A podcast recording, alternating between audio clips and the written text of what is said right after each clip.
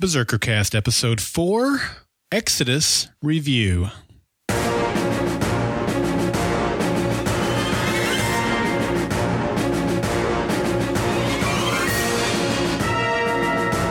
Golden Spiral Media presents Berserker Cast, a podcast dedicated to falling skies on TNT. Each week, we discuss the action and drama that unfolds as Tom Mason, Captain Weaver, the Berserkers, and the rest of the Second Mass fight to win back the planet from the alien overlords. Call in your thoughts about each episode at 304 837 2278 or email feedback at goldenspiralmedia.com. And now, Berserker Cast. Back to Berserker Cast. I'm Daryl.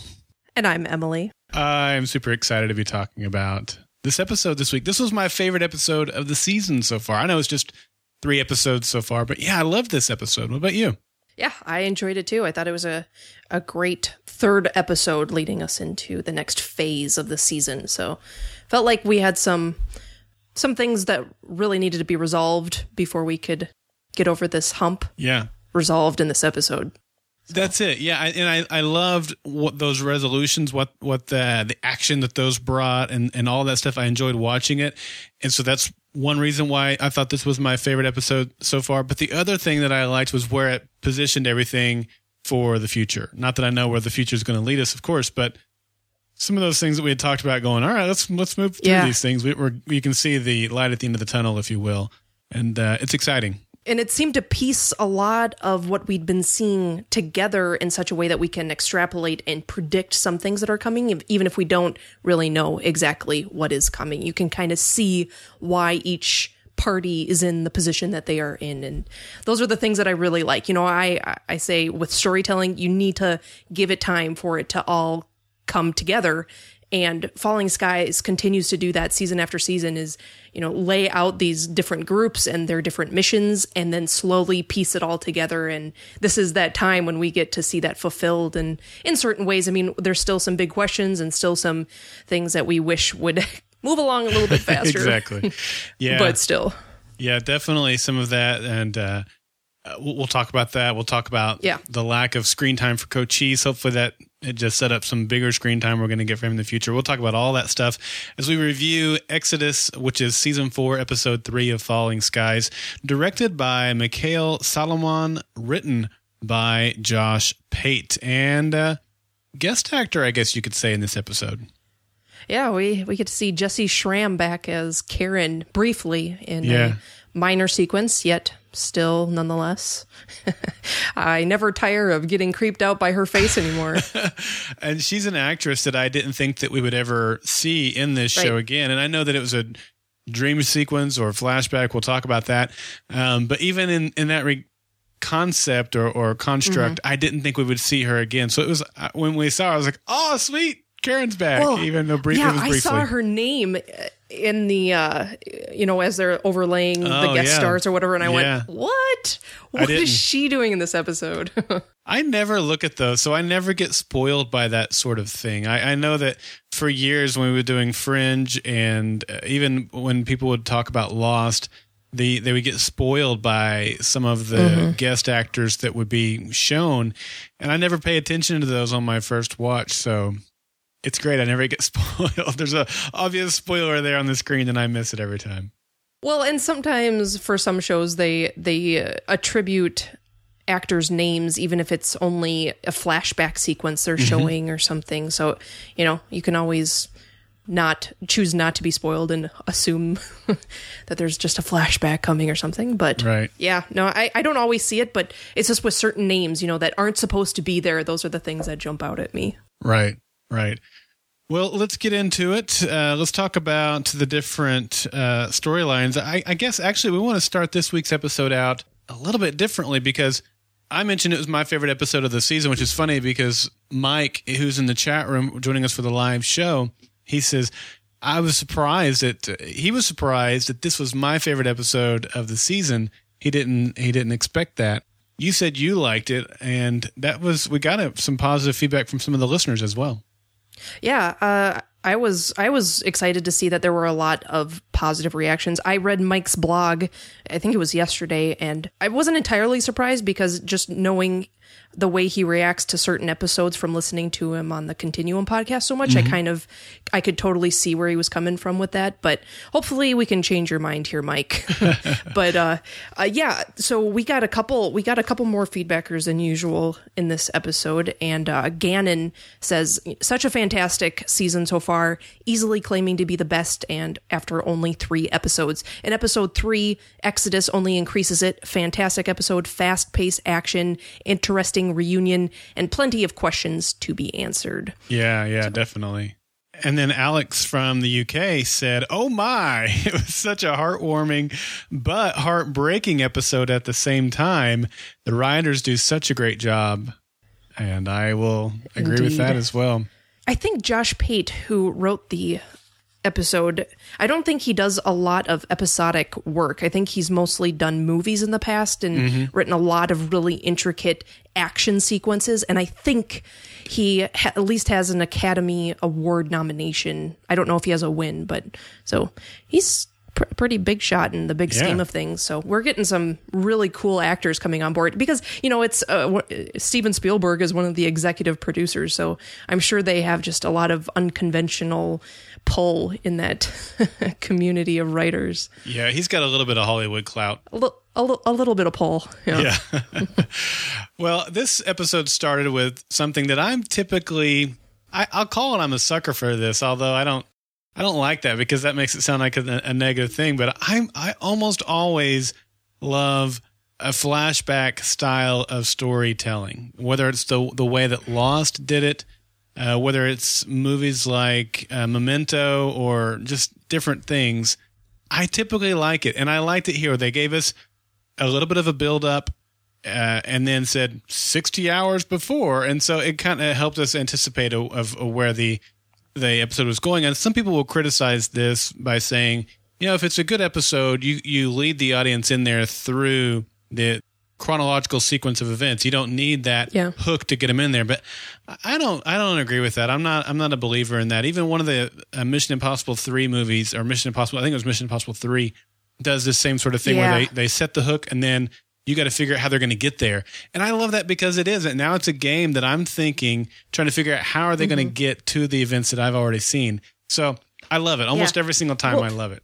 Well, and like Mission Impossible 3, this isn't the culminating sequence. This isn't Right. the punchline to the whole thing. It's just a major point of action where we know that everybody is going to get to at a certain point. So it's it's not even like giving away the whole story or what actually happens. It's just giving us a a sneak peek into what's to come. And you know, it kind of shakes things up with storytelling. So I, I I don't think I would say I'm either a fan or not a fan of it. It it can be done right or it can be done wrong. I I think most of the time I'm on the side of if it was a good show, you wouldn't have to do this. But there are certain things that I really like to see ahead of time, and and I didn't have a problem with this one at all. Okay. So, All right. but yeah, I I laughed when you said that, or I saw your show notes because I was like, oh, funny. I I would usually say, please don't use this kind of storytelling, Yeah. but. But I prefer it in, in episodes of television shows more than in movies. Okay. I will say that much. okay. But yeah, anyway, I was really glad we opened up with some daylight in this episode, especially with Tom and Hal, because it just seems like it's been so dark. There's so many times I, I remember, especially back in season one, one of the reasons I had almost given up on the show was just because I couldn't see anything. There was Yeah. no, there was no depth in there, uh, you know, actual depth of three dimensional objects. So it was cool to see where where it was all laid out and uh, a little bit more of the ruins. I mean, we get to see a little bit, but not a whole lot. That was nice. It's it's interesting too. We know that they use different lens filters and and different post production effects to to get that dark and gritty look that we have on screen. I don't know if you saw the behind the scenes video that they released this week that showed Pope as he's climbing that pylon Yep. to try to get to get over the you know to to blow up the, the tether, and it was really interesting to to see that because that was non-produced footage and so you're seeing it in broad daylight being filmed and then you compare that to even that scene even though it's in the daytime even that scene has some filters and some post production effects that are laid over on top of it to give it a more of a. I don't know if they use a blue filter or it seems like it's got a blue you know hue to it to me. Um, but yeah, you you they, they do a really good job of, of I think applying those. But it was nice to see some daylight because it's hard to like last episode was particularly dark. It was almost mm-hmm. Too it was dark. too dark. You know, I feel that way about the Tim Burton Batman movies. I'm a huge fan of those movies. They're- They're some of my favorite movies of all time, but they're a little bit too dark even for a, a Dark Knight movie. So I, I can understand what you're saying there. Yeah. Yeah. Not that, you know, the story itself can hold its own for the most part. It's just frustrating when you can't see Yeah. some of the action, especially when when so much that is wrapped up in the story is these characters reacting to one another and the actors have done a, such a good job over the last couple years in building that rapport between them. You just don't want to miss any of that. Right. Yeah, and we've seen that with the Mason family as well. And, and what we saw in this episode was more of Tom and Hal. We've seen it all season, really, where Hal has taken on more responsibility as Tom has not been able to be as active. Now that they are together, it's really creating a, an, an interesting dynamic between the two of them. Right. I loved their uh, Led Zeppelin album Yeah. comparative analysis as their Yeah, I'll tell you what my least favorite Zeppelin is. Yeah. the one flying in the sky right now. No, I, you know, just another one of those good Tom Hal scenes when they're staring up at that Zeppelin is just Tom saying, when we get out of here, we're going to take the fight to them. Something new and different for Tom to say, but But I can't wait for that. They Oh, even even three episodes into the season, you get the feeling that I mean these these guys have been caged. They're caged animals, not really able to do much offense. Well, now they can. And Mm-hmm. I think that we've even though it's only been 3 episodes, I do feel like the story the the show rather has built up where we now have earned the right to appreciate more their ability to go on to the offense. Oh, entirely. You know, season after season, they have stumped the Espheni in terms of what they are capable of doing with or without the Volm. The Espheni have underestimated them time and time again, and I think we even see it again in this episode, especially with the Espheni overlord that comes down and meets with Tom. But mm-hmm. there's no underestimating what they have the possibility of doing here. And I would guess that with the bombs they set up in whatever prison or solitary confinement, a lot of those guards are gone too, wouldn't you say? I mean, probably not all of them, but to a large extent. Yeah. They probably wiped out a good chunk of their forces. They, I, I would imagine so, because Tom was very specifically trying to gather in as many skitters as possible and get all of them eliminated in that building explosion. Yeah, and I think I don't know if it was last week or the week before when I said, "Why is he scoping out this whole thing?" You know, I know there's got to be a reason, but why? And clearly, this was the reason why. Yeah. You know, finding where each uh, guard centralized or came out from, whatever wherever their nest was, trying to maximize the casualties. Yeah. And we also saw all of that, not only the plotting that he had been doing, the, the recon to try to figure out where the skitters were coming from. You know that he had mapped out the whole town. So now Yep. he's able to, like a Back to the Future style mobile type of thing with like Doc Brown did. He's got the whole town kind of sketched out there with these different Oh, yeah. objects, and they're able to really plan out in, in three dimensions their attack, and we get some good conversations uh, between Tom and how are we going to say his name? Is it Dingon, or do you have a better pronunciation than that? Each character said it differently, They so did, I yeah, say yeah. whatever works. So I don't think there's a there's a right or a wrong because Tom and, and Weaver definitely said it quite differently. yeah. I think one said Dingan and one that one said Dingon or something. I don't know, but Yeah, it was different. and. I think Pope called him Dingo. So he did, but I took That that as. Pope being Pope and Right, on, no, for intentionally sure. not calling him his, by his proper name. For sure. I, I, I liked it. So they, they they have a plan to take down the wall uh, or get over the wall with the Faraday suit, take down the tether, and y- they start laying this out. And I'm like, this is a really good plan. I, even though Pope comes in and says this has a zero percent chance of working, I th- I thought it had I thought it was really as good of a plan as they could have mustered. Oh, entirely. I mean, what other option do you have at this point? I mean, it, it wouldn't be Falling Skies if Pope didn't get in there and be the naysayer, but with what you've been given and how little resources, how few resources you had going into this, mm-hmm. yeah, it was a it was a good plan. Especially, you know, Dingon came out of nowhere with this Faraday suit, which could be a plot device or it could just, you know, be one of those happy accidents. You always have someone somewhere who can do something you never thought would be possible, but I don't think it's a happy accident in that I don't think it's a happy accident because he said that he used to work for an electrical company and they the line workers do use Faraday suits even today from my understanding uh, to be safe. So I think that Oh. Okay. that was pretty good. awesome. What I Yeah. thought was more of a plot device was that it would only hold up for 90 seconds.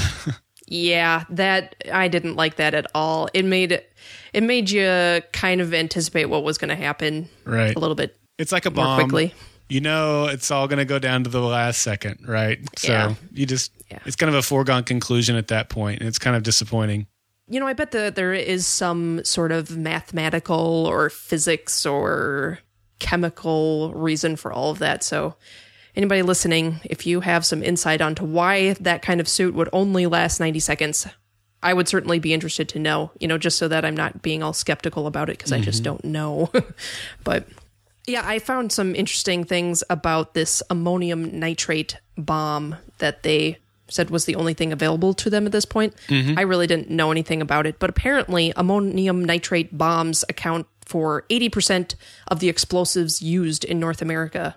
I'm not sure what that time frame is, but I would just probably qualify that as current bombs. Okay. Were you aware of that? Nope. or have any insight on that? Okay. And then another fun point is that it is used in instant cold packs. Ammonium nitrate is used in instant cold packs. That's interesting. Found that very funny. Very two different Yeah. sides of the spectrum. right. so it's probably not combustible in an instant cold pack. I'm just going to guess. I'm I'm guessing it's lacking a key ingredient.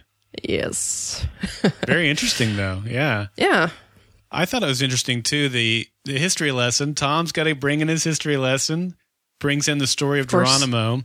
Now, I don't know a whole lot about Geronimo. Uh, I've actually, interestingly, maybe have been to his gravesite. It's he's buried here in Oklahoma, where I uh, call home. Although about an hour and a half from where I live, on the one of the army bases or the army base here in town or in, in our state, uh, Fort Sill, which is in Lawton, Oklahoma my brother was stationed there for a time, and while he was stationed there, uh, we we visit, visited him one day, and, and we saw some of the things on base. And one of the things we we did was we visited the gravesite of Geronimo. So neat little Very thing. cool. But I don't know if the story that Tom relayed about Geronimo walking into the camp, pulling out a small bow, shooting the guy, and then walking away.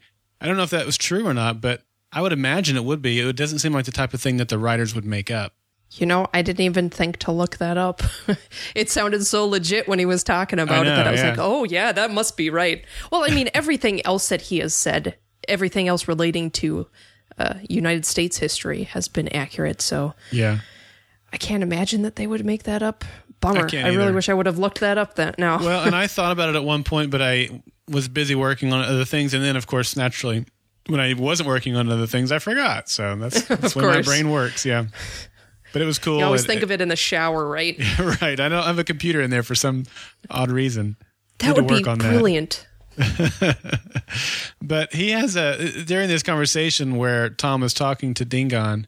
Uh, you know, Tom really extends himself out to Dingon and, and invites him to be a part of of their family because you know he recognizes he doesn't have any family left, and this was really, I think, a, a good thing. Oh yeah, I you know it it goes back to everything that he was trying to pull together when they were at uh, Charleston and the second mass came in and you know they were getting split up in season two, season three, season two. Yeah, Yep. I I don't I don't remember. I think it was two. but um two all the second mass was getting split up and he's like no we're family we've got to stick together and then you know they kind of carried that over even into season three and were able to retain a lot of that family dynamic in terms of whenever there was something happening on the front lines tom was out there mm-hmm. and and one thing that i've always had a little bit of I've always gone back and forth with Tom is that on the one hand, it's nice to see a leader take control and go after things when he knows that they're dangerous. You know, he he he orchestrates a lot of these dangerous plans and then volunteers to carry them out even though everybody says no, you have to stay behind because everybody looks to you as our leader. Mm-hmm. But on the other hand, he's kind of putting himself in that position where he goes, if I'm not willing to do it, why should I let anybody else go into the Right. front lines? So there, there's, uh, I don't know if you would call it a catch twenty two, but there's certainly a dichotomy of uh, of how I feel in terms of the way he takes control like that. But you got to respect a guy who doesn't think twice about heading right into the into enemy fire, and that's really what he did in this episode. And I don't know if that ultimately helped Dingon go forward with his plan, but I'm sure seeing him put himself out there like that was a motivator. Well, I think it was, and I think also, I think two things here. I, I think what you just said about it's a catch twenty two. I think that's exactly right, and I think hopefully Tom will learn from that. There was a, a line that was said to him at the very end of the episode. Once they do make it through, somebody told him that he needs to learn how to delegate, and I think that that's what Ah. they were were getting at. Yes. But the but the other thing, I think that he, there was nobody better for this specific task that he assigned to himself because he'd been studying the lay of the land, mapping Right. it out. No one else. If if if he had hit a hitch and, and a road would have been blocked or something like that, he's really the only one that could have easily or been most easily able to overcome that type of thing. So I, I thought he was the right man for that job. Yeah. Oh, entirely. I think I wasn't thinking more in terms of the job he took in this one, but just in terms of bringing Dingon into the family dynamic mm-hmm. and, you know, saying, because I think it was last episode, he said something along the lines of him putting on the suit and climbing over the wall. And Dingon was like, no, man, I'm going to be doing this. And he, he kind of had a moment there where he didn't really want to relinquish the control to Dingon, but ultimately came around and That's did a that little exchange. Yeah. We got some feedback from Mark, and Mark thinks that because of this conversation, that they might be setting up um a short story arc for Dingon, and he might be a red shirt here pretty quick. What do you think? I would say that's probably true. If then again, if he didn't die in this episode to force Pope into the suit, I thought a red shirt meant that they're only brought in for one episode. Well, it killed off. typically does, but I think for me, I, I also look at it as someone who is uh, short of this earth, who's who's really their main purpose is just to serve as a death. Yeah, I really hope that he's not because not, I mean, it's not that he's a fantastic character. He, I mean, I like him a lot. I think he has a great dynamic, but it's for that very reason. It's like we we just need some fresh blood in the mix, So a little different perspective. He's been around the world. He's seen how this operates on a couple different continents at least. Right. So it would be really nice to just have his perspective in the mix. Well, and we lost guys like Lyle, for example, and we've lost some Yeah. other folks too. I think it would be nice to have some fresh. We need to build the gang back up. We're That's the right. berserkers, man. That's right. Yeah. I'm hoping not. You know, he's injured now, so that's going to be interesting to see what his limitations are outside of being able to climb with it. Will he be able to, you know, squeeze a trigger and those sorts of things? Hopefully he will. Um, okay, so it comes time to lay out the plan for everybody. I kind of jumped the gun a little bit when I was talking about the uh, cityscape that that Tom had put together. This is a really good scene in a couple of things. It also kind of set up some foreshadowing, uh, maybe a little bit too obvious foreshadowing, but overall, I really liked it. It brought the team back together. We hadn't seen them doing this in a while, first time all season. So it was great to see Weaver and Tom and Pope. Dingon, of course, is new. Tector is there. Hal is there. Almost the whole gang. You know, we're missing Ben, but uh, it was nice to see everybody kind of bringing the brains together to to execute this plan. And it is some offense. We hadn't seen some offense yet this season out of them, so it was really really good. And when Pope starts chiming in with his popisms, uh, Tom delivers his version of a "Live Together, Die Alone" speech, like we saw Jack make in in uh, the White Rabbit episodes. episode of Lost. It was great. I loved it. Yeah. No, I, I was kind of glad that Tom went off on Pope too. I mean, just understanding Tom's frustration with it and knowing that one bad egg could just spoil the whole plan, Yeah. especially when you have a new guy in the mix. I totally get it. But I also think that, man, who was it that said it? Was it Weaver? I can't remember who was kind of countering Tom, but he's got to learn to trust. Mm-hmm. And not that Pope is the best guy to start with, but when it comes down to it and Pope knows he's needed, he'll he'll pull through. but it kind of has to be spontaneous, I think. It can't be something planned. He's got to be the hero at the end. Right. And this is something we've seen out of Pope from Yeah. day one. He's he's his own man. He's no one t- calls the shots for him except for him. Yeah. Uh, unless there's a little bit of a pedestal that he can be put on. But he's also down the core, you know, in in his core, he is a nice guy, whether he wants to admit it or not, and he does care about all these other guys. Right. Right. And we we definitely saw him. Uh, we saw that, uh, you know, proven, and that's what I mean. This was kind of a foreshadowing with that much pushback he was given to Tom. You knew that he was probably going to be called upon to execute something that you know and prove his trustworthiness. Oh, I would I would say in that scene alone, I knew that he w- was going to end up putting on the suit. Yeah, You don't say anything like that without paying for it in an episode like this. yeah. Mark Mark felt the same way. So that it comes time to execute the plan. Hal's ex, uh, executing. He's not executing people. he's, exodusing. exodusing the people. Doing a really good job of it. And uh, man, even though Tom had had given the Geronimo story, I thought it was just kind of a motivational speech for uh, Dingon. I didn't think that he was, for whatever reason. I'm sure I was just being s- oblivious, but he he does. He pulls the Geronimo maneuver on the Espheni, and his translator just pulls out the doesn't pull out a small bow. He pulls out a small flamethrower and roasts the Espheni. it was awesome. I wish he would have stayed until he knew he was dead, though. Yeah. Well, it looked like I he know he was. I mean, the guy have. was like totally Yeah. engulfed in flames. But oh well, I guess it was. We saw Cochise heal himself over the course Mm-hmm. of 24 hours, but they're a different race. But yeah, man, that was awesome. I, Yeah. I, yeah, I thought the same thing. I was like, all right, well, we know where he was getting his game plan from, but you know. These Espheni claim to know our history, and yet they're still surprised when things like this happen. yeah. I, I mentioned last week that one of these Espheni overlords is named Scorch. I wonder if this was him. If not, it should be his new nickname. but um, bump. That's right, folks. I'll be here all week. and scene. um, okay, so we did get a little bit of feedback on this from Gannon. Uh, he says, "Do you think this Espheni Tom met with is the monk overlord that Lexi let in episode met in episode two, the Eye uh, that was on the ship with Karen and Anne during the flashback? Uh, I got the feeling it wasn't design wise; it was similar, but definitely noticeably different." Uh, different trademarks. Could there be more overlords associated with Lexi? And I, I think you're right. We did talk about this a little bit last week. I don't think we had a name.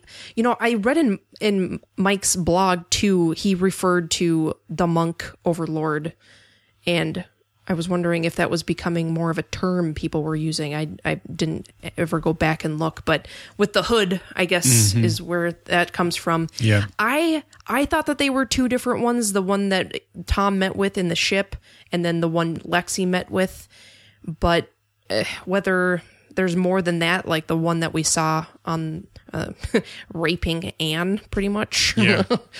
Well, I don't know. So I don't either. They all look the same to me. Uh, maybe Yeah. I'm racist against uh, fish head looking aliens, um, but they all look the same to me. So I can't tell you. I don't know. I know the costumes are different. They've had to make a couple different costumes for the Espheni overlords, but that's the extent of my knowledge on that. So, Gannon, your guess is as good as mine. If you do some research on it, uh, let us know.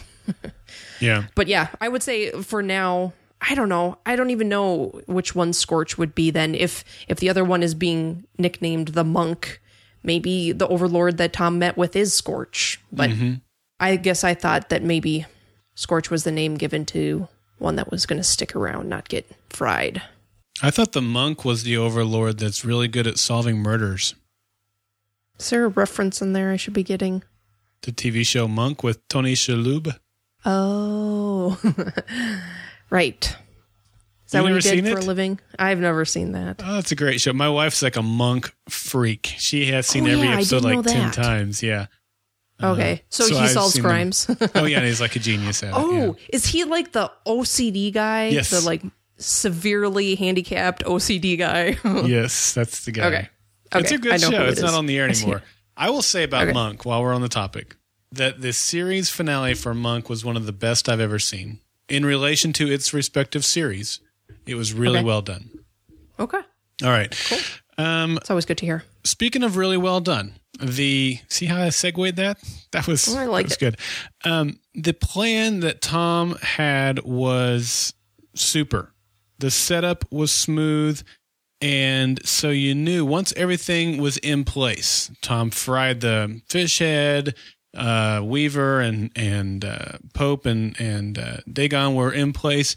Hal had gotten everybody to safety. You knew at that point that something was about to hit the fan because it was really going way too smoothly and smooth stuff just doesn't make for good television and that's when everything happened Uh, dagon broke his hand pope dropped the bomb. The old man and the old lady show up. Tom is stranded on the building trying to keep the skitters you know everything hit the fan at that point. So and it made for great drama. I love this part of the episode because it tied in to what we saw at the beginning of the episode you know 60 hours ahead um, with with everything. And it, it made for great drama. It was really intense. I was li- really nervous. I was literally like my heart was beating and i was nervous in my stomach. was too. it was really well done. I loved it. I was sitting, I was trying to watch this episode live at the cabin, so it wasn't excellent reception, but well, and because Xfinity's live streaming is always a little bit wonky, but I was like sitting on the couch going like this, and I had my headphones in, hands pressed against my head, and everybody's looking at me going, "What's wrong?" but yeah, so I, I mean, I felt the same way. It was just, it was nice to get a little bit of suspense in there because everything has been a little predictable up to this point, but mostly because nothing has been offensive. It's all, like you said, it's all been defensive up till this point. Um, Alex from the UK also had some things to say about Pope. He just said, I loved seeing Pope rise to be a hero in this episode, pushing through when his suit could only hold out a few more seconds to finish the job. People could argue that he was doing it because, like Pope said himself, they're all doomed if someone doesn't do it. But after how Tom spoke to him in the briefing, I'm sure he, it spurred him on to show that he can be selfless, pushing him to finish his task. And I think we just talked about this too, but yeah, right on, Alex. Nothing like a good uh, nudge from Tom to make you realize you want to do something. yeah definitely well, here's what Mark had to say. I know we've mentioned a few things that Mark said, but we actually got some audio from him. I'm going to play what he Oh, had to say about Dingaan and Pope. Uh, I knew right off the bat, I didn't think, sorry, I don't remember the gentleman's name, the one who was making the Faraday suit. I knew right from the start that he would not be going over the wall uh, when he was talking to Tom and, and everything. And Tom was saying, you know, how I have to trust you. And Pope was saying, uh, you can't trust this guy. You don't know him and all that. Um, I knew right from the start that he wasn't going to be going over the wall. I didn't know why he wouldn't or that, but it wasn't a big surprise to me whenever his hand got hurt and he said he couldn't climb. So I also wasn't surprised that it was Pope that decided to go over. And I knew that Pope would follow through. Uh, he wouldn't, uh, no, no matter how much Pope dislikes the second mass and Tom, he wouldn't actually do anything to jeopardize them. So that seems to be the overall opinion, and I like that. I like that that we we because we all like Pope because of that. If he really Yeah. was that selfish as he claims to be, you know, we wouldn't really mind. We wouldn't like him so much. Yeah, it's these these small moments where he can redeem himself, even though he doesn't really need to be redeemed in the, I don't know, Monroe sense of it, right, right. but just just redeemed in his attitude. You know, he's he's always saying things that would imply he doesn't care mm-hmm. when we know he's shown us before that he does care. But it's nice to have him just do something instead of just talk. So totally agree, Mark. I think this will help him get reinvested into this group of people. I think it, it looks like mm-hmm. after things went south and they were put into this prison, that you know he went to super selfish mode like he had gone before in trying to keep an appearance which was false, th- those sorts of things. And so now I think he's he's reinvested himself back into this group, and uh, it's going to Yep. be a, a better thing for him mentally, and uh, he'll just be a, a better contributor now to the group that he was kind of, you know, even Tector. I mean, he'd been even pushing that Yep. Mm-hmm. guy away. So I think it's a good thing all the way around. And plus, he got a hug from Tom, so that always makes things better. Hugs make everything better. That's what I meant. Hugs, not drugs. Uh, I was going to go with the uh, brothers don't shake hands, brothers hug. Black sheep? No, All right. Nope. Actually, Sorry. that's not uh, that's not Black Sheep. That is Tommy Boy. Um, so the plan works. Almost everybody escapes. The old man bites it. And uh, what, did anybody else besides the old man not make it? Do you know? I don't think that they showed. Uh, somebody else could have been taken, I suppose, but Yeah, I will say that was the only one I caught. Okay. We, we talked about a plot device earlier with the suit, maybe, uh, maybe a, a plot device with the suit falling apart after ninety seconds. I thought this was a bit of a plot device as well. I, this sounds terrible, but I think it's just realistic that in this day and age, this long after the alien invasion, it's hard for me to think that a a elderly couple that seemed to be as slow and handicapped but not in the handicapped sense. You know just just really not really fully equipped to handle this type of world. It seemed to me that they would have long been dead. And i you know it sounds Yeah. terrible to say that and i acknowledge that but it's, i think it's Yeah. also realistic. And i felt like they were just brought in. We haven't seen a lot of old people and it was just kind of convenient because they needed somebody to be straggling behind to tip off Yeah. the skitter. so i thought that was a little bit weak i think maybe they could have approached that in a different way Yeah, and they were the first old people that we'd seen in the entire show. I guess the only thing that I could think of when I saw your show notes on that was kind of like Dingaan carried into this one. Uh, that family that we saw last year, just kind of living off by themselves in the woods. The only thing I can think of is that they had been living off by themselves and, ma- and had managed to stay out of sight. And you know, the the Skitters were only really concerned with things going on inside of the cities and controlling the people in the cities. So maybe maybe this was they they were one of the people dragged in from way out of town. but I I kind of liked what Alex from the UK said. He he wrote in and said it's nice to see that a TV show that TV show writers think about characters of all ages and the last thing he'd expect to see in a post-apocalyptic series is moments with elderly characters and and I, I think I, I agree in that because it totally got me at the end when Henry got dragged away. My heart was going, oh, I just, I mean, after surviving all of this, this is how he goes. Eh, so, I mean, it, it, it, it had the heart warming factor for me, heart touching factor, but I think. I, I I can completely understand where you're coming from. It it seemed a little bit out of place, especially when we hadn't seen older characters up to this point. Yeah. Mickey uses a better word. I, I used handicapped and didn't feel like that was good. He uses the word frail, and I think that's better. Thank Yeah. you, Mickey. He's Yeah, our- that's a- our- that's a good live one. show. And you know, uh, technically speaking, he's. I think he just got captured by the Skitters. He could still be alive, but I think the elderly couple was brought in just for this episode. I don't think we'll see them again, but obviously we'll find out eventually whether we will or we or we won't. Um, Yeah. but it all came together and i i think you and i felt the same way on this when tom was there hitting the plunger or the button to make the building explode i wasn't sure what his escape route was I did not know there was a river out there until he hit the water. I was going, what is he doing? There's no way he's going to survive this Yeah. fall. So, yeah, okay, good. I was hoping that I wasn't the only one, Eh, mostly because we only ever get to see this entire ghetto in the darkness, but also because there was no sign of where they really were. But well when i watched it the second time in one of the wide shots you could see the river in the background but it's one thing to see a river in the background and another thing to say oh that's his escape route because the river isn't like right up next to the building Right. you know i mean he probably needed a little bit to of jump, lift like, from that explosion. 10, explosion 15 feet out, Yeah, yeah. at least. It was exciting though. Yeah. His stunt double needs an award of some kind. Yeah, yeah.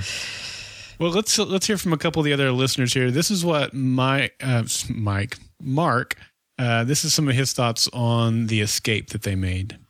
when the citizens escaped from the compound, uh, just looking at where they were near the bridge and all that, it didn't look like they were that far. I just found it very strange that they would have started a fire.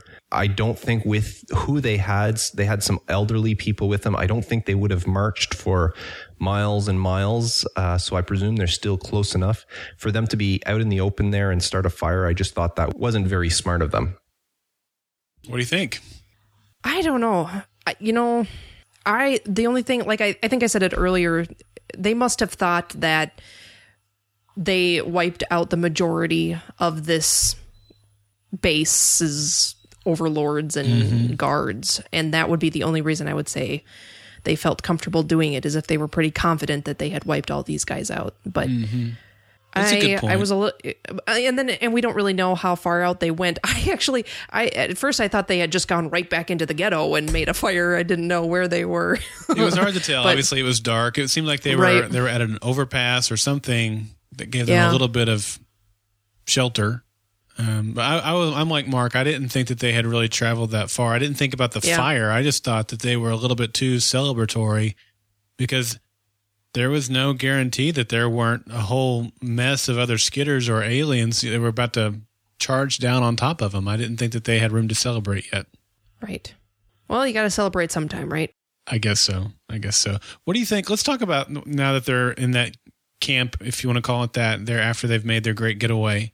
Because a couple of things happened there. We saw some, you know, some high fives, some ribbing, and all that fun stuff, uh, like you would after a victory.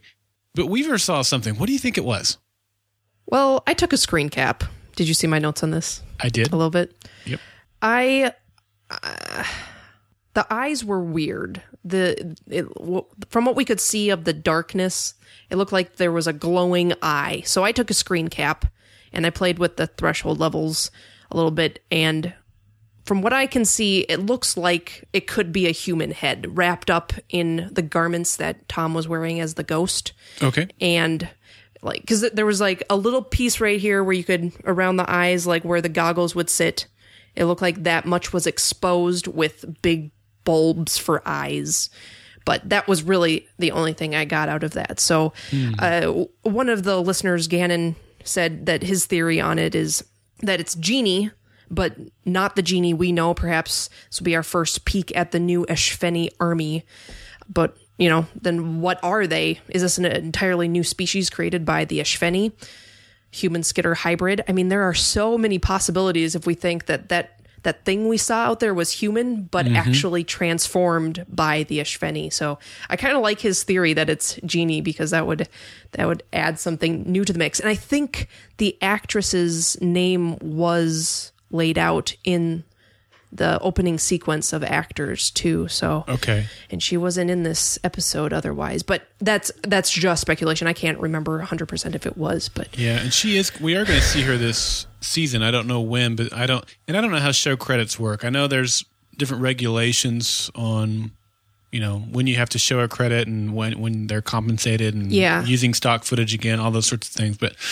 I know we'll see her at some point this season. And Barb had the same theory that what Weaver saw was actually Jeanne. You know, I don't know that either of them think that he realizes what he was looking at. Um, I don't think either of them made that distinction or not. but that would be really interesting if it was Jeanne because Weaver was then in a sense drawn there by something other than just I don't know instinct. I kind of like that. Mm-hmm. I hope that's right. I hope it's wrong because I don't want Jeanne to have been, you know, evolved, quote unquote, evolved already. But it does. It is a very interesting theory, for sure. Yeah. Mark had a little bit different take on it, but uh, very similar too. But here's what Mark had to say. And the last scene we get with Weaver and he sees the skitters and then he doesn't tell Tom anything about them. I wonder if he, they somehow got to him. We know that they got his daughter. I wonder if he's somehow being blackmailed or if he somehow is infected himself. They said that they weren't going to use those tactics anymore, but maybe Weaver has been infected and he has an eye worm or, or some such, or it could just be blackmail because it was very unlike him not to tell Tom what he had seen. I do agree with that. It didn't seem like him not to share that information. Particularly, like I said, they don't know they're in the clear. There's no reason for them to think that they that they can get a good night's rest. There was something about their relationship though, their their dynamic that really changed after Tom became president too, though, in that he began to withhold the minor things until they became something big because he knew Mm-hmm. how Tom reacts to everything. You know, we don't want to overreact on this. We have a whole bunch of people to take care of. And if we say anything now prematurely before we really know what's going on, then we're going to create mass chaos and we're going to lose control of this group. But, you know, just telling it to I don't know. Maybe, maybe it'll it'll help with Tom delegating if he doesn't need to know everything. But I don't know. That's an interesting one. Don't know mm-hmm. if they're going to be using eye worms anymore either. I really hope that they're going away from that just because of how many times it's been used. But it seems like they're trying to go in a different direction for the most part. It would be interesting to see if, if again, like we said, it would be interesting if Jeanne was the thing. It would also be interesting if maybe Weaver has been compromised mm-hmm. in some way and they're using that as some sort of blackmail or motivation for him to, you know, turn against his brothers, if you will. That, that would be an interesting wrinkle that it would be unfortunate. That would make, that'd be sad if that were to be the case. But I could see those two theories totally mashing up where mm-hmm. if Jeanne was this person lurking out in the woods and Tom has been compromised in some way in that they are intrinsically linked in some sort of way. I could see him mashing up in that way because then then he is compromised. Whenever anything happens to anyone's children on the show, that character is automatically compromised. Sure. And Sifo Dyas, who's in the live show, says that he thought it seemed like it moved away like a dog or a four legged creature. Hmm. Which could still be Jeanne if she's been evolved in some way. and he also mentions that it growled, and it did growl, or, or to me, it growl. sounded like a skitter would, or very yeah. similar to a skitter. I thought it sounded like the smoke monster. hmm. It kind of that rattling sound, but yeah, yeah, no, I, I thought the same thing. It, it sounded like it sounded like an animal, or almost almost uh what would you say technological mm-hmm. but i'm looking at the picture again and I could see it being a skitter. There's there's some sort of patterned muscular on its side where it looks like it could be like the breastplate of a skitter, hmm. you know. Okay.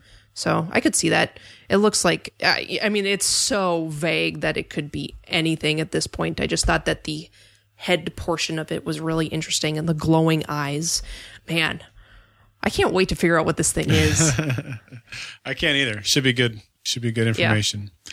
All right, let's talk about Team Anne stuff. We didn't get a whole lot with Team Anne this week, but what we got I thought was really quite good in the sense of it gave us some some interesting stuff to talk about. Uh, for the right. first thing, she she finally collapsed. We had been talking over the last couple of weeks about how this couldn't continue. Something was going to have to give, and something finally gave. She passes out. I think uh, was it Aunt Anthony who said something about when was the last time you ate? mm-hmm. Have you had any rations? And we know that she's been giving up her rations. She's been giving up her water. She's been she's been running thin lately. And right. so there's no doubt in my mind that she would collapse. I mean, she's a woman for one, and not saying that we need special care to a great extent, but I mean, there are certain things that your body just needs in order to process. And sometimes for women, that's more of the food side of it than anything else, more than sleep. I mean, and I, just my observation, I guess maybe that's just me. Well, you're from the uh, you're from Minnesota. I know you guys. I'm from Minnesota, and I don't sleep, so maybe that's yeah, the maybe that's it. that's I, where I'm getting all of that. But yeah, so my I my question here is: Is this actually her passing out, or is this a Lexi induced sleep? Because it is very th- this dream, this nightmare she has.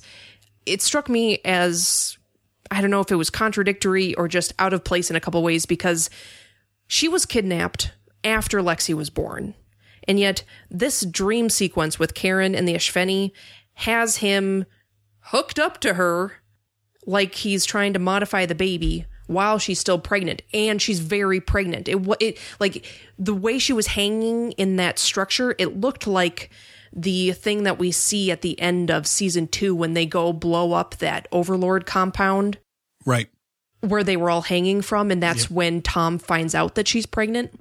But she was hardly pregnant at that point, and we know what had happened to her. You know, Tom took her place in the beatings or whatever. So I don't know. Do, do you see where I'm going with this yep. though? Like, yep. Uh, okay, give me your thoughts.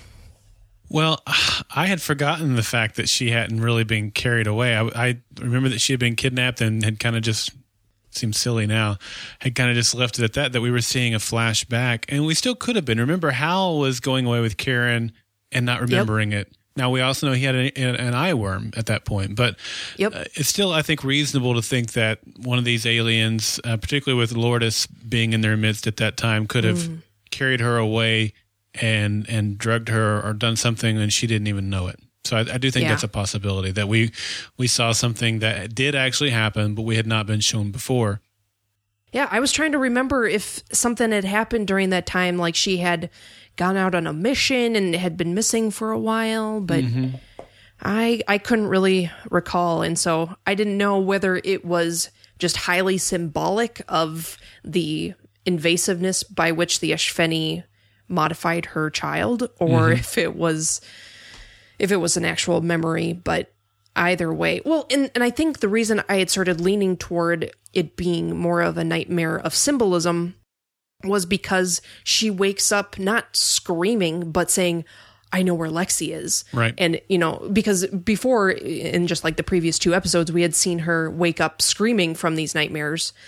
And this time she wakes up knowing where Lexi is. So I don't know, man. I, I, I like, I don't want it to be a real dream because that was so creepy. I mean, that's like, that's tantamount to getting raped by an alien, except that you're already impregnated. But Well, but yeah, still, and, and uh, we'll hear some feedback in just a second that'll that'll echo those sentiments. But it's also weird to me that when she did wake up, she wasn't weary at all. She was Yeah. very excited, and you could say, well, it was just this this dream that she had had, or vision, whichever it was, memory, dream, I don't know, could have been enough to really shoot adrenaline through her body and and get her going. But she also said something like. You got any food? I'm hungry.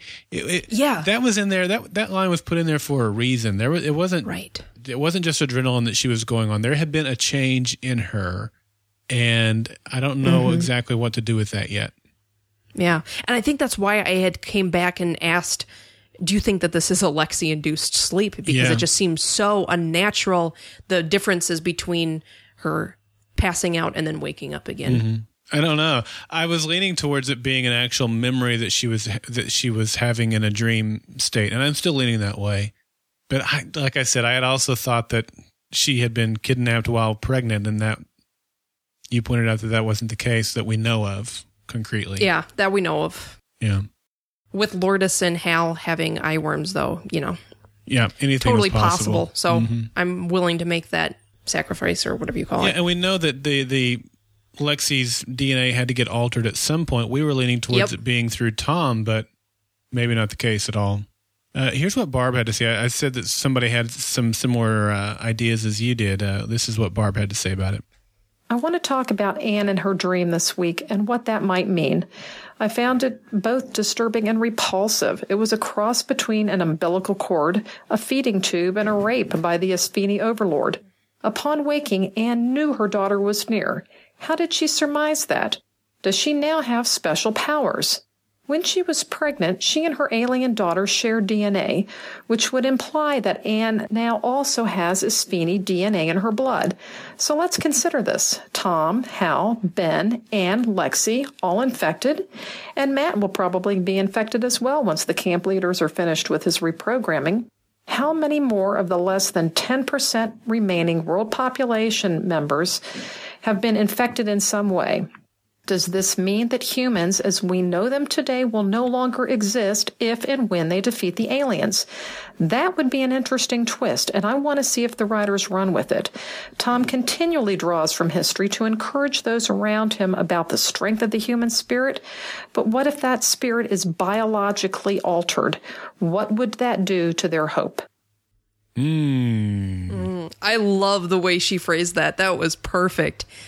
You know, it, it was, I think it was the premiere that Coach Cheese said humans are on the verge of extinction. Mm-hmm. These, these ghettos are, and it is probably because humans don't have the chance to not only reproduce, but the opportunity to raise children. I mean, mm-hmm. the, whatever the survival rate of kids is these days, it's not good, especially when they keep abduct- abducting them and harnessing them and doing all sorts of brainwashing on, on them. Yeah. And if you look at it and say, well, they're altering humanity, then even any offspring that come after that, you could argue that they're not humans anymore. Right. They're they're a new species, and therefore humanity is becoming extinct through that avenue as well. Oh man, that is so creepy. And I don't think it's any accident that the entire Mason family, she named it off Hal, Tom, Lexi, Ben, Anne, everyone but Matt, and he's getting awfully dangerously close to having something happen to him.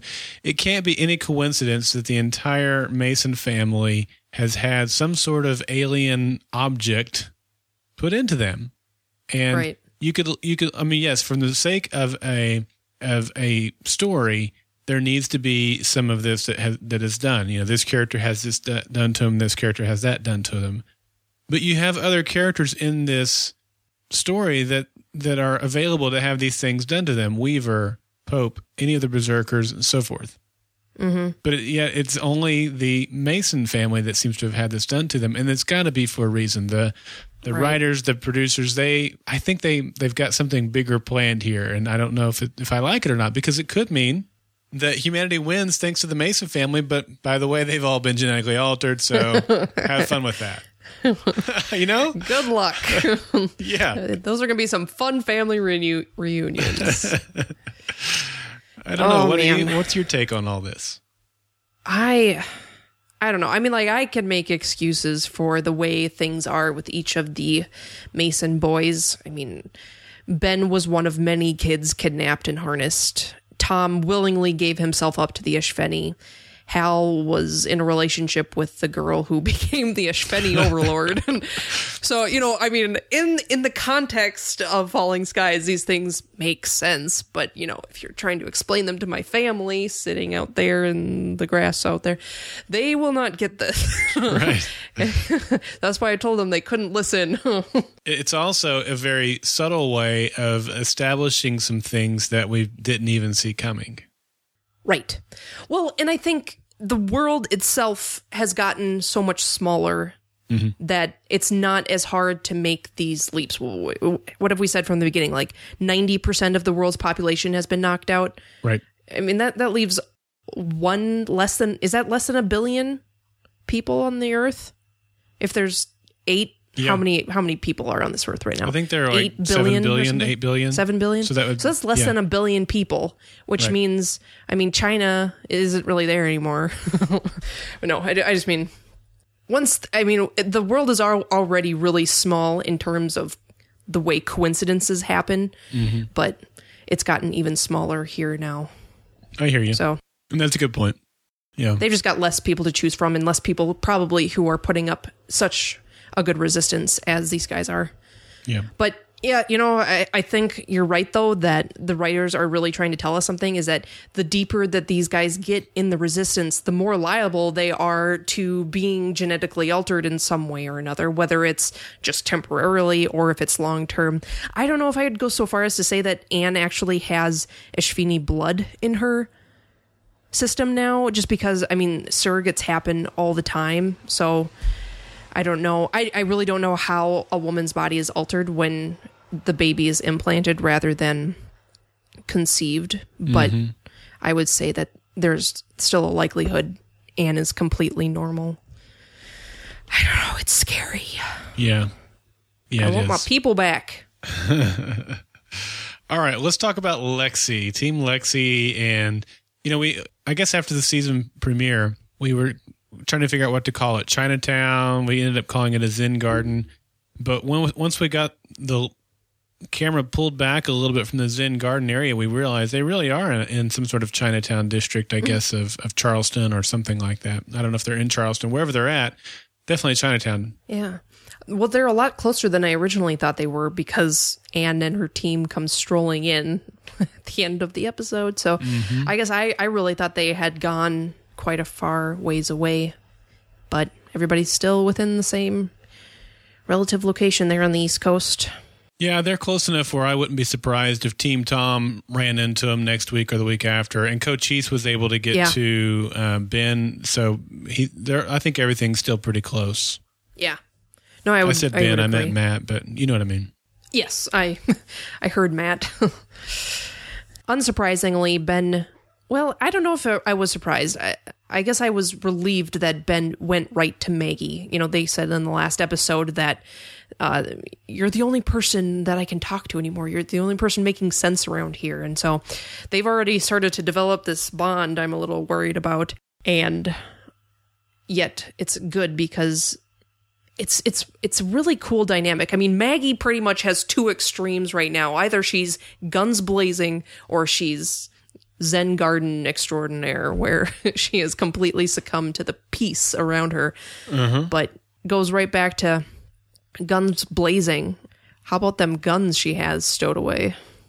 I like her guns. Uh, they're you would think it it would be so easy in this world that they live in to just have a bunch of black matte black guns. Maggie's guns reflect a little bit of her personality. I don't know where or how she got them. We've seen them before, but Yeah, you know now that you see her, her pull them out, it, it's kind of nice. Although I, uh, there was a time with the way that Ben worded that, I wasn't sure if he was talking about her guns or something else.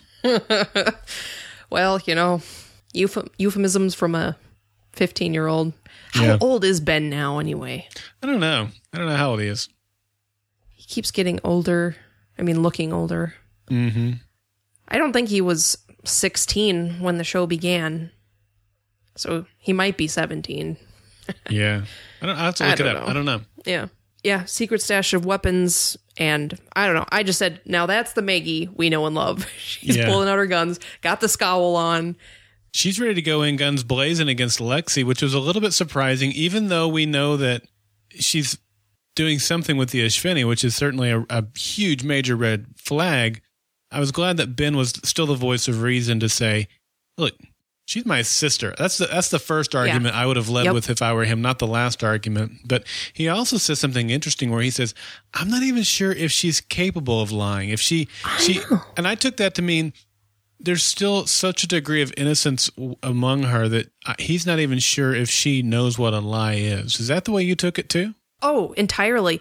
It goes back to I think I was talking about it last episode when we were when I was kind of commenting on her choices of teachers and throwing all of those back in Ben's face saying, "You think you're a better teacher than Shakespeare or Dickens or even your own god?" And her intellectual uh, capacity has of course dramatically increased and she can read books. It looked like she was just flying through books. But her emotional intelligence is still very young. She i mean most emotional intelligence only comes through experience and usually people have 21 years of experience to be where she is right now but she's had hardly i mean she's been alive for almost a year which means she's only been in this state of mind for a fraction of that. So yeah, entirely. Her her emotional intelligence is still very low, and it's cool to see that because it gives her a little bit more weight in that she honestly believes that what she is doing is maybe uh, is the right thing in her mind because she says she acknowledges that the Espheni are a part of her you know, I, I I don't know. I just kept going back to the the fact that she didn't, as Ben predicted, she did not just outright deny anything. She came forward with the fact that, yes, you are correct. I was meeting with an Espheni. Now my question is to you, Daryl. Why this? If if any point Lourdes was to react the way we expect her to react, I would have expected it to happen in this scene. Because she was the one who had been taken over by these eye worms. Shouldn't she be just appalled at the fact that Lexi is working with them and admitted as much? Yes, she should. Absolutely should. After what the Espheni did to Lourdes, after all they've seen the Espheni do to other people that she loved, including her boyfriend way back when, Right. she should, at the mere realization that Lexi has been meeting with the Espheni, that should cause her to go, What the what? Are you kidding Yeah. me? After what they was- did to me? There was no break in her facial expressions. And I don't know what to do with it. I don't know what to do with I know. this. Because I know. I could still see this where Lexi is still innocent enough to not realize Mm-hmm. the danger. She could be mani- being manipulated by the Espheni, like we talked about last week. She could be in cahoots with the Espheni and know what she's doing. Mm-hmm. She could, she's got duality. She has duality. She's part human and she's part alien. And I think that she feels an allegiance to both of those. And I think it goes back to the theory that we've been talking about forever now because you came Yep. up with it last season. And that would be that she would be and, and she even called it herself. She's the bridge between the humans and the aliens. But in doing that, she she has to be able to identify with both sides, and it's gonna it's obviously puts her in an awkward spot. But why Lourdes didn't react any differently doesn't make any sense to me. Yes, she's completely drinking the Lexi Kool Aid. There's no question about that. We know that she feels like she owes Lexi, uh, Lexi everything because of what Lexi did to free her from the eye bugs. But I'm not convinced that that Lourdes isn't herself still under some sort of control Yeah. or having some sort of uh, residual effect of the Espheni that's causing her to not really see reality. Yeah. And this more than ever has me convinced that there is still something wrong with her, mostly because there was no reaction when there clearly should have been. I mean, they were they were overjoyed when Lexi stopped the mech, which to me says they saw the mech as the enemy. The mech is powered by the Espheni, which Right. by extension should mean that the Espheni are the enemy. And I don't understand how all of those people were coming to Lexi's defense when Right. this news was being come to light. Well, Lexi has been teaching them, and, and you know she was giving a lesson while That's Ben and Maggie true. came through. So maybe she's been doing her own sort of brainwashing with them. Actually, I think that even crossed my mind. I really like that. The the fact that brainwashing has been going on in each group that has been separated here. Because if anything, if the, if these people trust her so implicitly that they don't care who she's working for, then that's brainwashing in Right. my opinion. Yeah. Do you want to hear a little bit of what I found out about the that uh, symbol she wears around her neck? Yes. Yeah. Lay it on us. So I did a little searching, and I think a couple weeks ago I was I had made some Lord of the Rings reference, but um, so she called it a triskelion, and Yeah. it means something like rotational symmetry.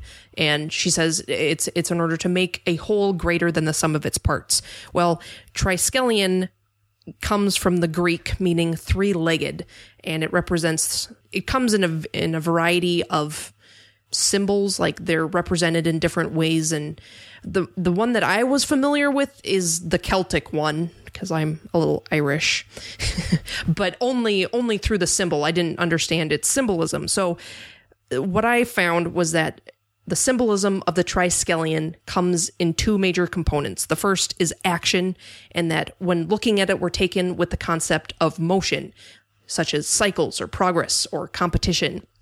And then the three rings, the three legs, the the other major component mean different things in different cultures or eras. But among those things that they mean are the mind, body, spirit, Father, Son, Holy Spirit, uh, past, present, future, creator, destroyer, sustainer, creation, preservation, destruction. And I mean, there there was a lot to read on all of these things, and I just pulled out what I thought would be most relevant here. But it was just interesting to see how each of these really has something to play in what could be going on with her and the Espheni, because we're trying to figure out what the third ring could possibly represent. Yeah, Right.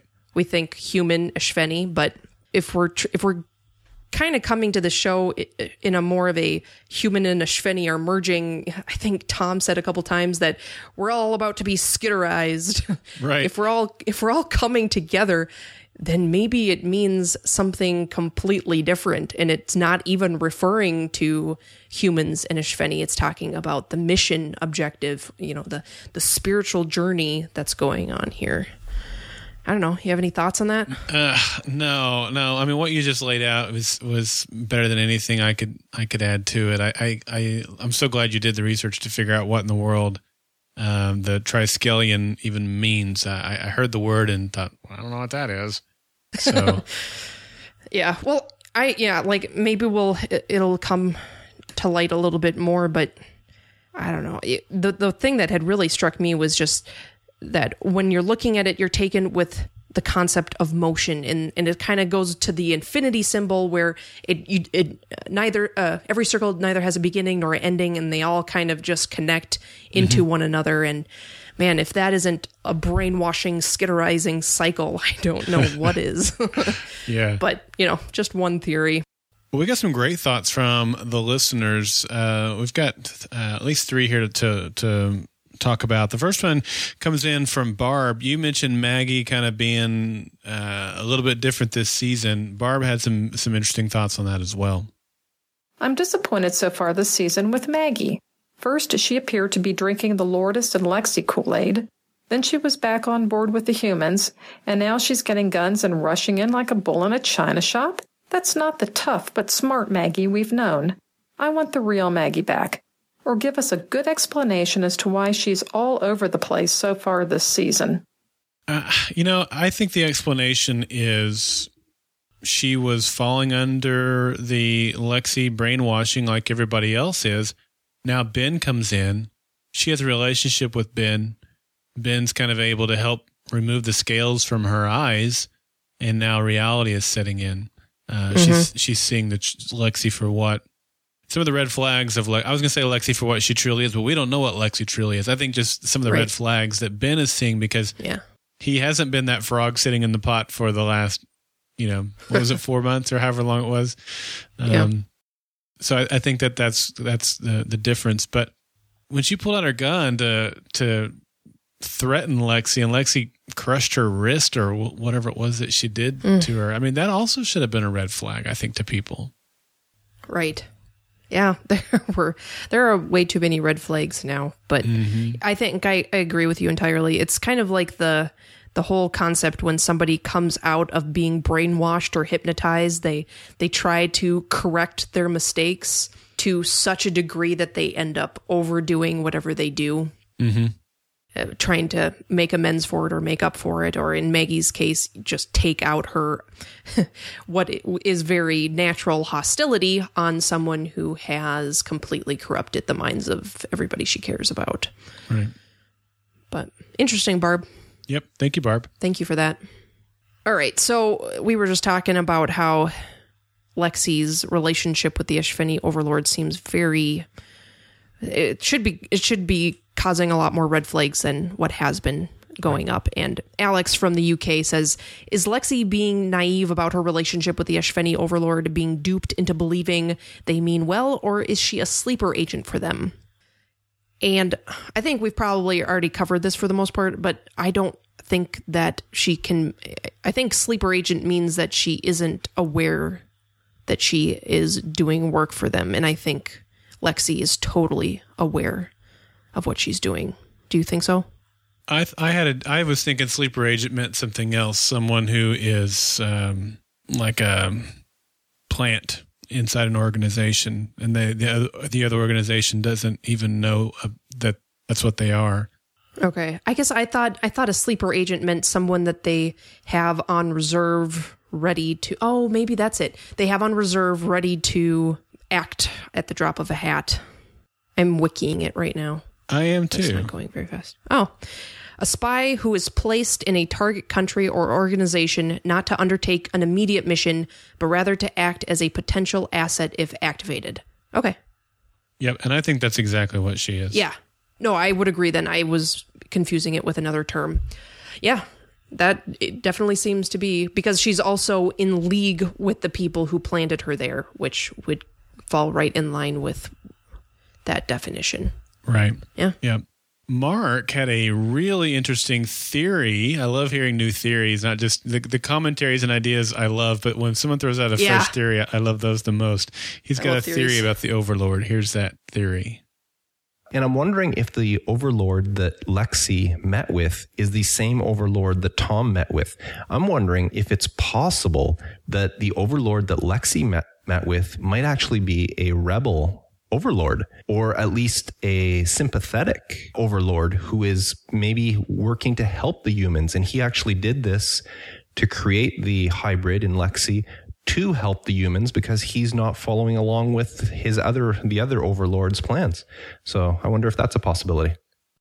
I don't know, Mark. I, I love the idea because it would it would bring about some hope. And if if, if they're gonna, I mean, right now it's hard to see how they could overcome the Espheni. Although we've seen them display some weaknesses, like Tom was able to scorch one of them this week. Um, but the idea of them having kind of some dissension within their own ranks is a really good idea that I really, really like. But I don't get that vibe. So I will say no just because of that, uh, which gives me more room to give it up to you if that comes to be, the, if it comes to pass. So I don't know. What, what do you think? I love that theory. I just Yeah. I really hope that's true. Just cuz it's been it's been so relentless up to this point that it would be nice to see some sort of deviation in their ranks. And whether this monk overlord guy is actually the highest of the high of the overlords or if he's just one of many on a council of overlords it would probably be more likely if if if he was someone who was deviating from the path it would be more likely that he would be on a council or something but so i would say depending on the form of government that the Espheni have Do they have a government? yeah, of course they do. Oh, They've dear. got some sort of structure. but yeah, Yeah. It's a great theory, Mark. I'm so Yeah, glad you threw it, it. out there. And uh, we'll find out. I guess time will be the tell. All right, let's talk about the um, the moment there when Anne shows up there at, at with uh, at, the Zen Garden, if we want to call it that. Ben sees her. She knows immediately who Lexi is. Now we had this discussion last week. Will Anne Mm-hmm. recognize Lexi? And I think you said she'll have that motherly instinct, and and you were right about that, or whoever said that was right about that. yeah. No, I I I I had some feeling that she would be able to know immediately who she was. And I think the reason I had said it was because I thought she had a dream about Lexi at one point with the white hair. Hmm. But I couldn't remember because I, I guess I thought, well, just in such close proximity, we saw that scene where Lexi puts her hand up into the light and the light is reflected off of it. And then immediately we jump to Anne, who wakes up in the middle of the woods with a nightmare. So I guess I thought she was dreaming about Lexi, and maybe that's part of the reason why I went down that road. But Yeah, maybe so. yeah, it, it it was it was an interesting reunion in that you know, of course, Anne is going to be overjoyed to see her, even if she's a little shocked. But what did you? Mm-hmm. How did you? How did you interpret Lexi's reaction? I wish we would have gotten to see her face while Anne is hugging her and saying, She's my daughter. I wanted to see the Yeah. reverse side of that embrace. Oh, we didn't yeah. get that, you know, and I think that was intentional. I don't know, and this is why I threw it out as our Twitter poll question of the week. We're gonna we're gonna talk about will they remain on the same side because I think the embrace was the natural first re- reaction. You see somebody you haven't seen in a long time that you care about, or after some sort, maybe it hadn't been a long time, but it feels like a long time, or at least after some sort of traumatic event. The embrace is the natural thing. And you might even embrace someone that you you don't agree with, you know, and and what happens next, I think, is is the most important thing, and we didn't get any of that, and that was obviously uh, on on purpose. They didn't want to reveal that just yet. Um, I don't know. I I just don't think. I think that Anne is a is in, is. I think Anne is due for a rude awakening or, or a shocking revelation about her daughter.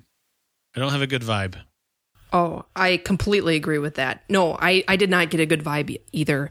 I thought, you know, at first Lexi seemed a little resistant to the affection that her mother or or maybe even resistant to let herself feel anything toward Anne. But then mm-hmm. she kind of closed her eyes right when Anne embraced her, almost like she was giving into it. But, you know, I just she's she must have had more interaction with the Espheni over the last four months than with her mother, really, of course. so I wonder if during these formative months, the Espheni have become more of a parental figure to her than Anne ever was. And that's a little scary. And I think that is, I think that's an important distinction. She is half human, half Espheni, or at least we'll, we'll term it that just for the sake of sim- mm-hmm. simplicity. But that doesn't mean that she identifies with each side equally, Right. particularly since the Espheni are clearly more in control here. So I think that she identifies with the Espheni more than she does her human side. But that doesn't mean it's going to remain that way, Right. you know? Yeah.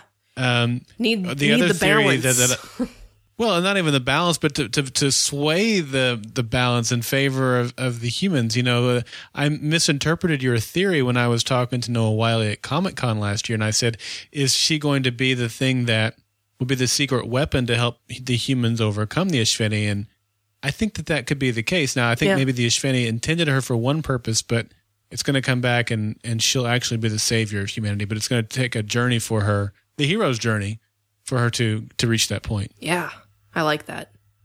Hero's journey. Yeah. Oh. We need Dave. Inter- we need interdimensional Dave here, Yeah. directing us through the hero's journey of Lexi. Oh, maybe we can persuade him. He blogs for. Falling Skies. I I know, but I have to read his blog. All right.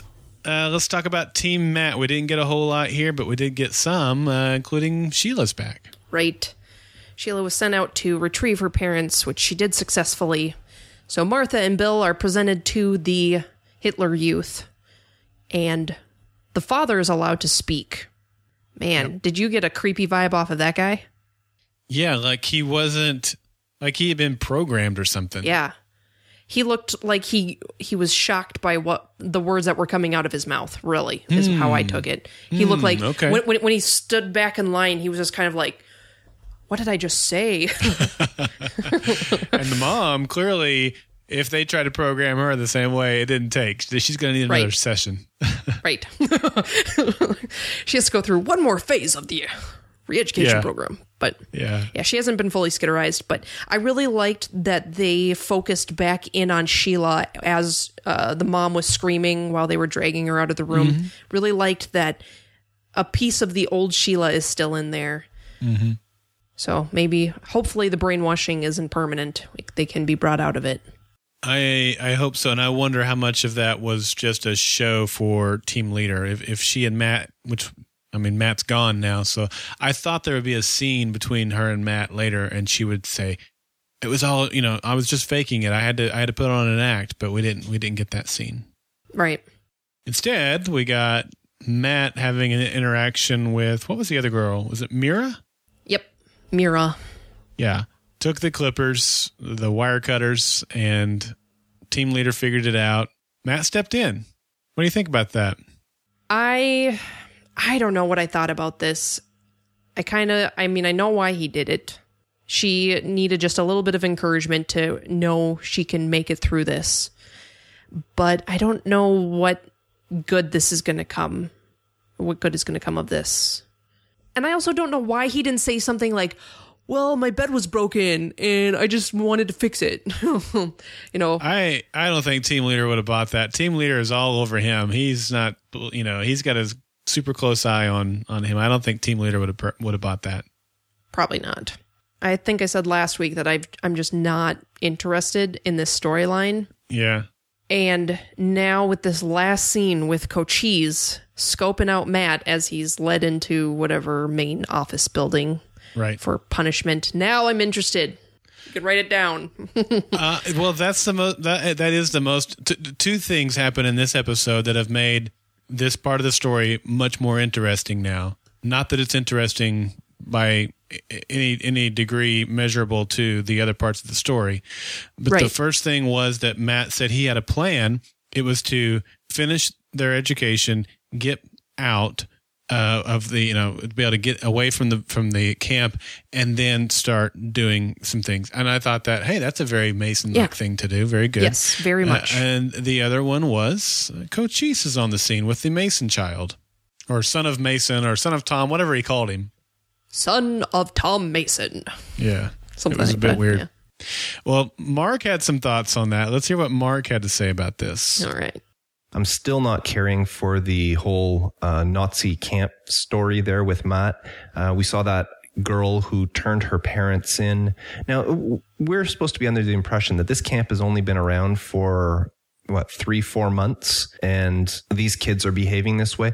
I don't know my history about the Nazi camps and all and everything, but uh, I think to brainwash somebody like that, there would have had to been some sort of drugs or something used. Um, I don't know if they can, if just the propaganda. I, I know it's possible, but for her to turn her parents in and her mom to be yelling at her like that, and it's not phasing the girl, I thought that was a little strange. If there wasn't something stronger involved there. I don't know either. Do you know anything about tactics that the Nazis might have used that would be used to? I mean, that would that would act this fast or, or take effect this fast? I I don't. I think it has a lot to do with well, I thought it had a lot to do with isolation and the control of darkness that the I can never remember if it's the Germans or the Russians who use that tactic, but Yeah. no, I I really don't know, unfortunately. Yeah, I mean, it it wouldn't be surprising if they had some sort of uh, what's the right word? I'm I'm trying to. Based on everything that we've seen from the Espheni and how that they've they've controlled humans in other ways, I wouldn't have any hard time believing that there was some sort of implant, not necessarily an eye worm, but maybe like a drug. Because uh, th- those those harnesses that they put on the kids were laced with opiates, right? So they help to numb that portion of the brain that resisted or that removed the resistance to authority or something. So mm-hmm. maybe maybe they gave them just enough of the, that same type of drug that that let in those thoughts about what this new world is that they're trying to create here. Yeah, or they've put At something in a- the food. I mean, the the food has been Yeah. brought up a couple of times and given to them as a Yep. reward, but. It's one thing to, and maybe this is it. Maybe they're putting something in the food you withhold the food for a certain amount of time, so that when you present with them food, they really don't have the ability to resist because they're so hungry by that point, and you've laced it with Yeah. something. I like that. I don't know. That'd be cool. I don't know. Cool right, well, hopefully with. Cochise on the scene, this and with Matt having been taken into custody, hopefully this part of the story will get a whole lot more interesting next week. Yeah, definitely. What'd you rate the episode, Daryl? I gave it nine fumble recoveries. Nice. Makes me makes me want football season to be here immediately. Oh. I know. There's so much news coming out for the upcoming preseason. yep. Making me anxious. All right, and I gave it eight and a half creepy Karen nightmares. Nice, nice. Well, do you have any closing thoughts or questions that uh, you are looking forward to hopefully getting resolved next week? I don't think so. I think we have some completely new paradigms to work with in the next episode, so I'm just excited to see what happens. Me too. All right. Well, what do you, what do you say we get into some uh, Twitter poll action? Let's do it. All right. This week's Berserker Cast Twitter poll question is Will Anne and Lexi remain on the same side? And I mentioned this a little bit ago when we were talking about it. Um, Tangier14 said Anne is probably infected with Espheni DNA and will drink the Kool Aid for a while after first resisting Lexi. Mm. It's a very interesting thought, and we don't know if she has the DNA in her or not, but it certainly is a possibility. Yeah. Jovial Falcon said if Anne is included in the next Espheni meeting, Lexi lies without realization. Truth is in the eye of the fish head. Nice. I see what you did there. Jim in Wisconsin says, I don't see how they can, especially once she learns Lexi talks with the Espheni. I feel a difficult oh. choice coming soon. And I'm I'm right there with Jim. I am too. Uh, and the last one, Solo Talk Media said no. Anne will never side with the Espheni and will be torn as to what to do with Lexi. Love will eventually win over Lexi. And I, I like that too. I do see that happening where Lexi will come back around to to be the deciding factor for the humans. She'll take that hero's journey. And I think that's where the Espheni have always underestimated humans. Yeah. Where humans get their motivation to fight, well, it comes with that love connection, that thing Yeah. that makes them want to fight towards something. And if, hopefully, if the human to Espheni components inside of Lexi are equal, Right. then that human part of her has just as much a chance of taking over as anything. And like that's it. right. And it may be in there. They may have tried to suppress it, but it's still in there. And the Espheni need to. It'll be the thing. These are these are the things that make great sci-fi great sci-fi. Is the characters and the bonds that they share. That's why we loved Fringe so much. We found out. Uh, you know, we, we realized pretty early on that it was more of a story about love than anything else. What would you do for love? How powerful is love? And uh, this this story it looks like it's shaping out to take that approach as well. Not complaining. Not me either. No way. Yeah. Well, next week we're going to take a look at season four, episode four, which is entitled "Evolve or Die." It's a great oh, episode I title. like that title. yeah. and we want to hear your thoughts on that episode. So go over to goldenspiralmedia.com slash feedback. From there, you can use our SpeakPipe widget to record your feedback. You can also type out your feedback and just submit it right there through our easy to use form. You can also attach an audio file and use the form to submit an audio file, or you can just call 304 837 2278 and use our Golden Spiral Media voice feedback line to submit your contribution. The deadline for submitting your feedback contribution is 6 o'clock, 6 p.m. Eastern on Tuesdays. Speaking of Tuesdays, Yeah. our our podcast is recorded live every Tuesday at 8 p.m. Eastern time, and you get to watch us talk, which is so exciting because some people are here doing just that. you can join our live show by visiting www.goldenspiralmedia.com slash live. And to stay up to date on everything that we're doing here at Golden Spiral Media, there's a lot of new things coming your way this summer. Uh, you can follow us on Twitter at GSM Podcasts or like us on Facebook, facebook.com slash Golden Spiral Media. You don't want to miss out, guys. Yeah, this week we have a brand new podcast that's starting. They did the uh, preview podcast already. It's already out there. Mike and Dave, you mentioned the Continuum podcast earlier. We Right. we talked about Mike at the top of the show. Well, he is also one of the podcasters here for Golden Spiral Media for our brand new Dark Matter podcast, which is a podcast dedicated to the CBS show Extant. It's it is pronounced extant and not extant. Although either is a proper pronunciation, they're going with the pronunciation extant. So Okay. just so you know, uh, this is a new Halle Berry, Steven Spielberg uh, p- production. So it starts uh, this week on uh, CBS. In fact, Wednesday at 9, 8 Central. So don't miss it. Now, here's a little bit of information. This is hot off the press, Emily. You, you don't, I don't think you've, you've seen this yet unless you've got Facebook pulled up, which is a possibility. Doubtful. Mike posted this over. We have a uh, a, a web page, a private group for Golden Spiral Media people, uh, some of the hosts and stuff like What? that. Why didn't you, know- invite me? You are a part of it. kidding. Quit it. I'm there. Uh, Mike posted this over in the in the private group a little while. He may have posted it elsewhere, but this is where I saw it. He said, "I just heard from Mickey Fisher, the creator of Extant, in response to a quick g- greeting that Mike had sent over to him, and this is what Mickey Fisher said to Mike, the creator of Extant. You ready for this?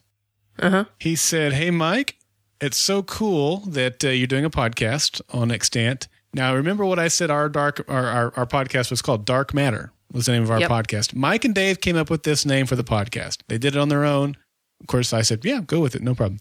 But it's all them. Mickey Fisher says, Dark Matter was the very first title that I wrote down on the composition notebook of the script that would eventually become Extant. So they like nailed it and didn't even know it. Mike and Dave, clearly you're awesome. They they clearly are. And uh, Mickey says I switched it early on because I didn't quite land on the theme that I was circling around. When things slow down here, uh, he'll, he'll he'll check out the podcast. So that's pretty cool. Yeah, we hope That that, you'll very check out the podcast. All of our podcasts are available at goldenspiralmedia.com slash podcasts, and you can uh, check them all out. All right. Well, that's it for me. Do you have anything else, Emily? That's it for me. All right. Well, thanks for taking time out of your vacation from the cabin at the lake to uh, do a podcast with me this week. It was my pleasure. Until next time, remember it's always easy to get carried off by aliens. And resistance is never, ever futile.